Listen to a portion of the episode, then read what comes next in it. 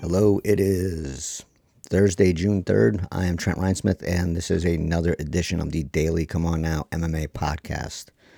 So, a lot to cover. Not anything that's going to take a big chunk of time, but just a lot of little pieces today. First thing uh, is a come on now for former city Huntington Beach City Council member. I think that's what his goal, what role was. Uh, Tito Ortiz. So he gave a bunch of reasons why he was giving up his position, his elected position in Huntington Beach, and the line that stuck with me out of all this was this one. To put it simply, this job isn't working for me. And this is exactly how I would think Tito Ortiz would word this because, well, what we know about Tito is we know a lot about Tito. Um, so, to put it simply, this job isn't working for me. It's it. I tweeted this earlier this week. It's like he's a walking onion headline. He's an elected politician. The politician's job is not a, a personal job. It's not for him. The job was never for him. The job is to serve his constituents if you think a political job is for you, which I know a lot of people do these days, but come on now. That's not what it's supposed to be. It's supposed to be to serve your constituents. So that's literally the job, not for you. I know he means it in a different way, but it's funny that it just comes out that way and it's Tito Ortiz and you know he's he's made he made from the start he made this whole thing about himself anyway and and it didn't pan out as as how he, as he thought it would. I think he thought that this was just going to be him rolling up there and trolling everybody and and making a nuisance of himself and not really having a gig to do. He found out quite the opposite and when the attention he put on himself turned out to be all negative and all bad and people more or less just wanted to be rid of him and ridiculed him on the regular because of how he acted well, then he decided he was out. It was a cowardly move. Um, it was from the start a show. He thought it would be the Tito Ortiz show, and it was, but not in the way that he thought it would be. So, good riddance to Tito Ortiz, city council member. So, I saw Ariel Helwani tweeted this, and it was, and this has nothing to do with Helwani. It's just that he was the one who tweeted it. So, don't get excited. Um, he tweeted UFC is giving fighters competing on cards this month the option to have their fight kit names printed using a rainbow pattern in recognition of 2021 Pride Month, I'm told. And yeah, you don't get to do that, UFC. You don't get to just glom onto uh, Pride Month because it's the month and 11 months out of the year you ignore homophobia and transphobia and everything else related to to LGBTQ, and then when Pride Month rolls around, you, you throw a rainbow pattern on a T-shirt.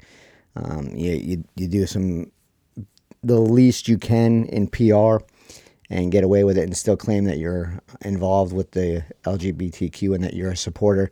Meanwhile, you have a fighter at the end of last month, Donald Cerrone, again making homophobic comments. And it's nothing new and it's not going to stop. And you don't get to participate like this without acknowledging your shortcomings. And there are plenty. There's no reason why anyone who's been homophobic in the in the UFC in recent time hasn't been hit up for it. The only times anything was really done was when uh, Nate Diaz tweeted out a slur and uh, Matt Mitrione made some transphobic comments and that was right at the start of the UFC's code of conduct. Since then, silence.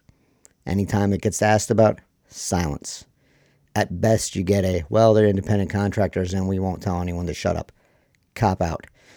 You have a responsibility. Now you have a responsibility to your shareholders, some of who may fall into the LGBTQ community.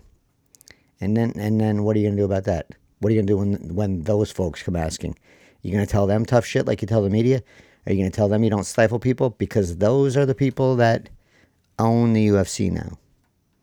The stockholders own the UFC. Don't forget that. And so it's no longer whatever Dana White says, it's what the stockholders want.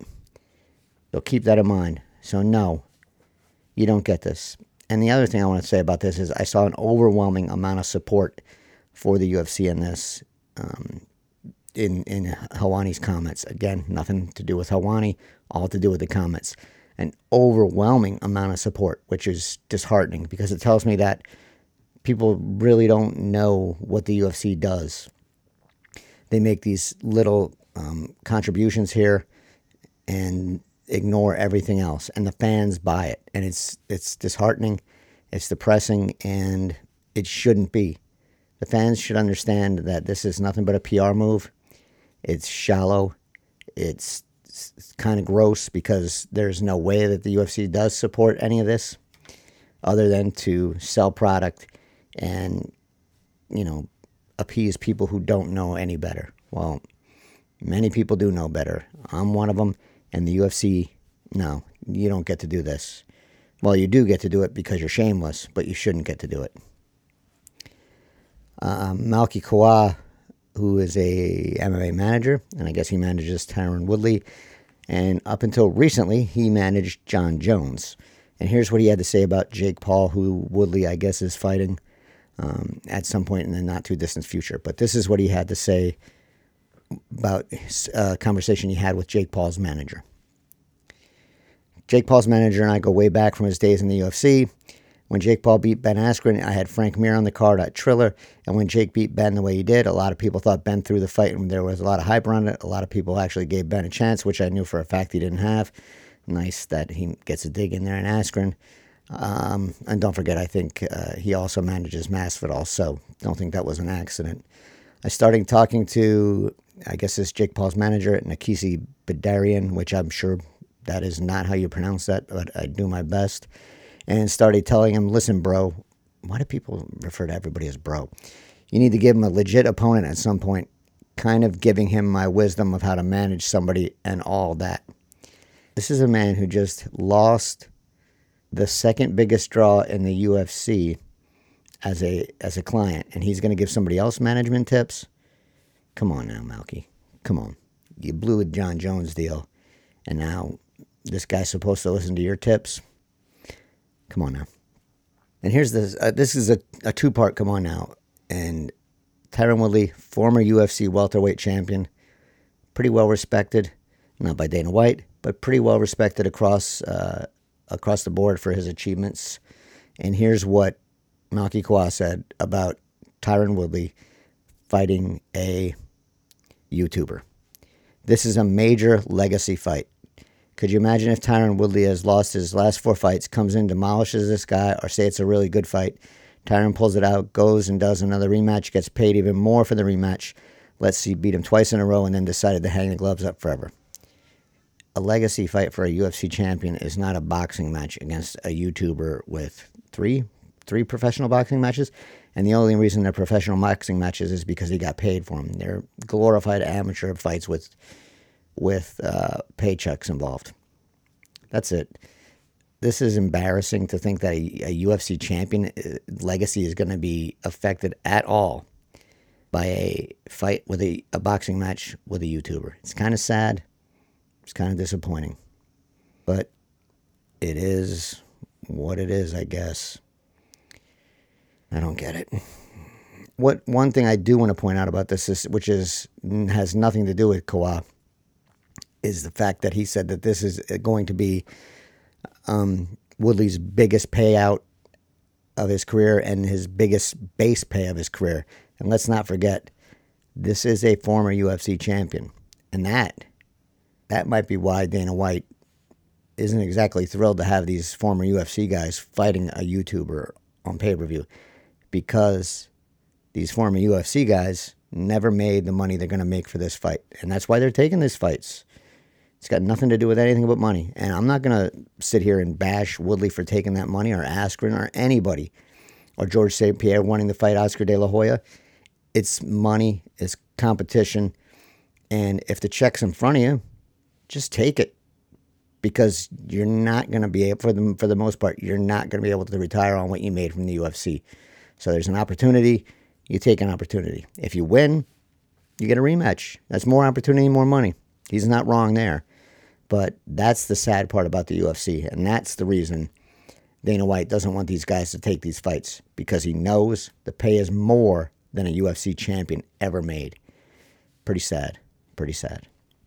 And I have to give a well played here to Eugene Bareman. Eugene Bareman, uh, coach at City Kickboxing in New Zealand, coach of Israel Adesanya, UFC middleweight champion.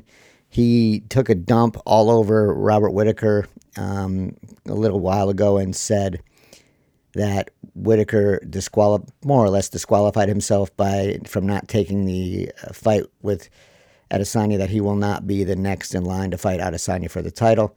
Uh, Whittaker gave the reason was because he was nursing some injuries. He had to recover. He didn't have the time to recover and get back to Australia and all this stuff. And every every reason was legit. And I admit I called out Bareman on this. I said that he was out of line. And turns out he knew he was out of line. And here's what he said to Submission Radio I'm just having fun. Robert probably can do what he wants.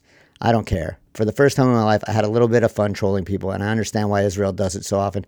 I did a couple interviews with Combat TV, and we talked about how Robert doesn't deserve a shot in this and that.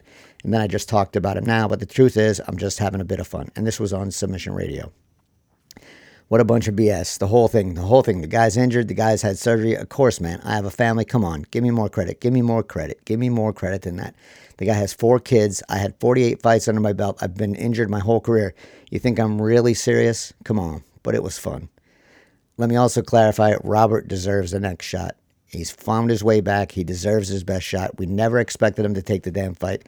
Let me have some fun with the Robert Whittaker fans. Um, it's Robert. It's Robert. Nah, nah, I'm not trolling anymore. I promise you, I'm not trolling anymore. Let's just get logical thinking and calm minds. Let's let them kind of come back into the internet world. Let's be real. Sorry, Robert. I don't know how much attention Robert pays to the internet, but that was nothing aimed personally at Robert. That was just me and the boys having some fun.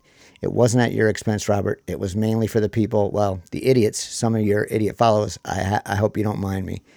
I don't mind this, and I think it was easy to fall for this because Bareman rarely is anything but serious. Um, and so, well played, Eugene Bareman. I don't expect him to do this often, but he got a lot of people. And he said he was getting uh, emails and, and messages about how terrible a person he was. And, you know, I fell for it because, like I said, he's never anything but deadly serious. So, I fell for it. Good job, Eugene Bareman. And uh, let's get back to being serious now. So the UFC, and this was a story in Sportico, had I'm sorry, Endeavor had a the ownership group of the UFC had a good year. They I think it said they turned a profit, and here is the reason that Sportico gave for that increase.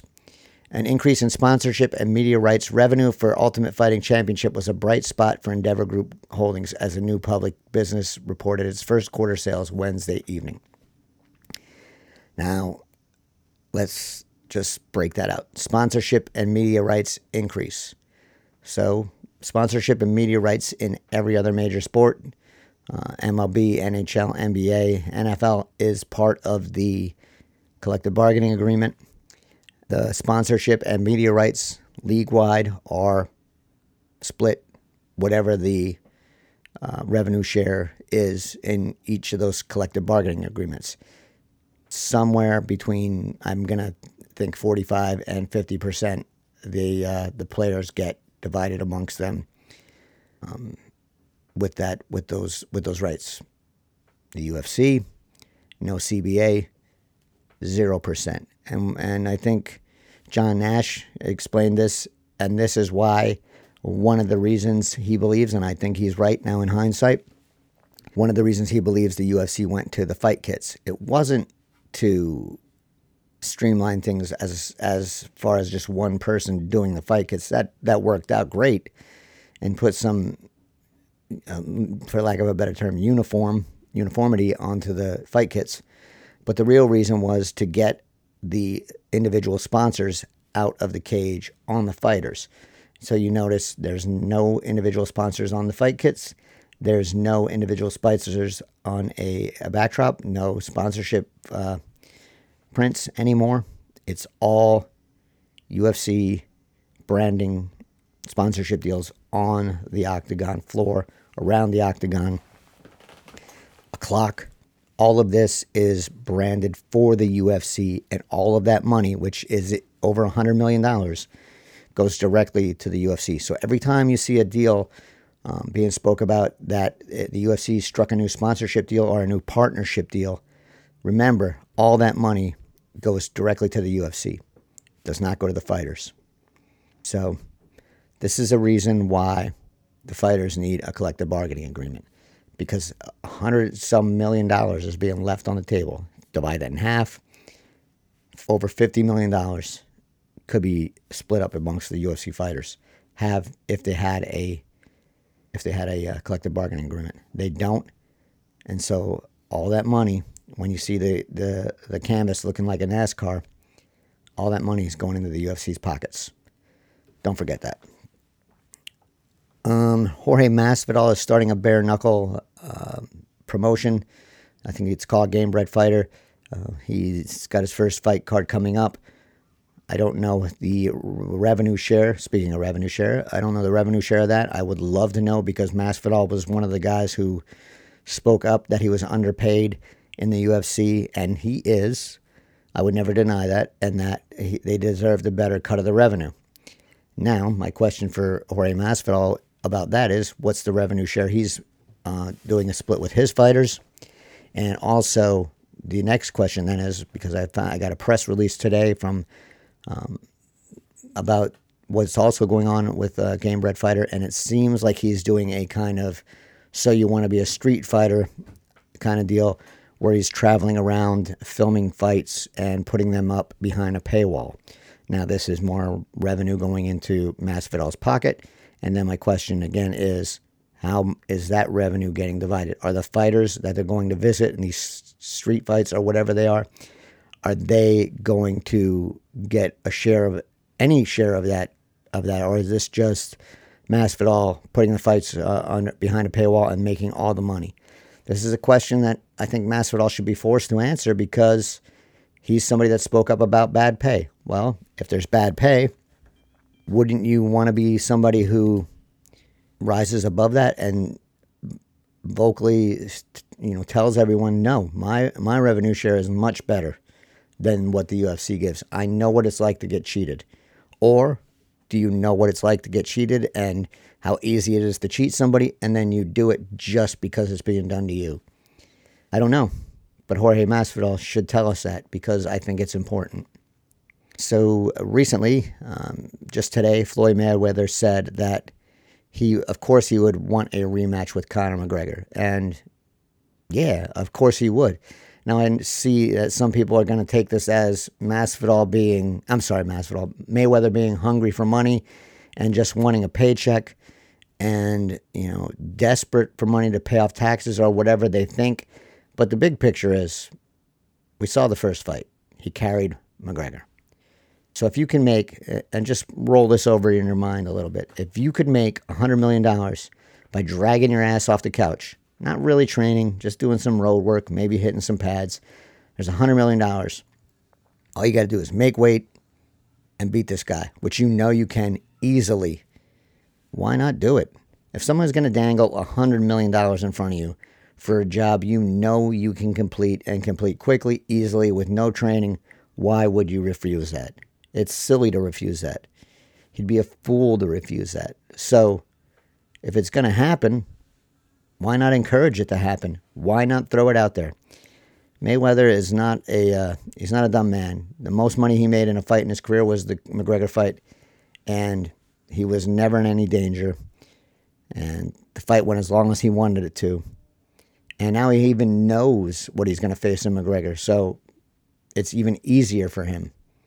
McGregor has not gotten better since then either. And that's not to say Mayweather has, hasn't gotten better or has gotten worse too. I don't know.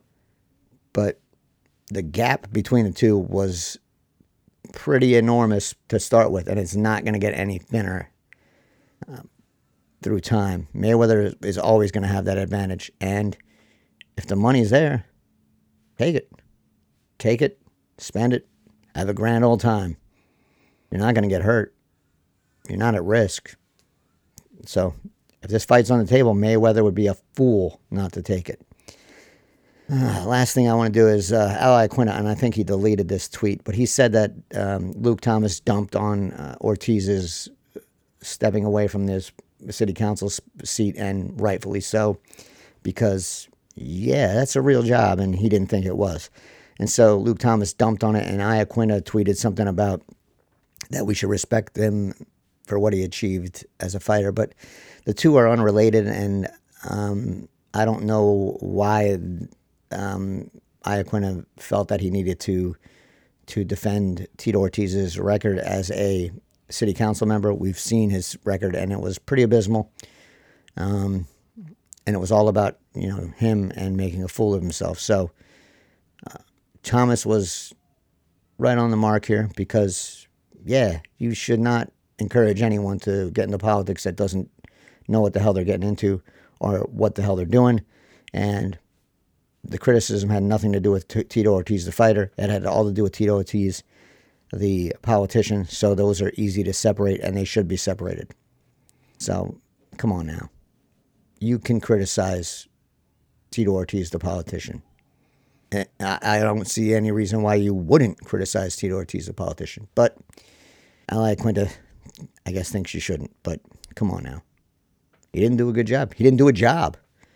Um, and on that note, I'm going to call it a day. I will probably be back tomorrow with that first um, news wrap up. We'll see how it goes. I'll do my best to keep my yap shut and just concentrate on the uh, new, the newsworthiness of these things and uh, keep my comments, if they are critical, to a, a minimum and just tell you, you know, this is what's going on and why it's good, bad, indifferent, you know, whatever it may be. But to give that a shot, see how it does. And uh, yeah, until then, everyone stay safe.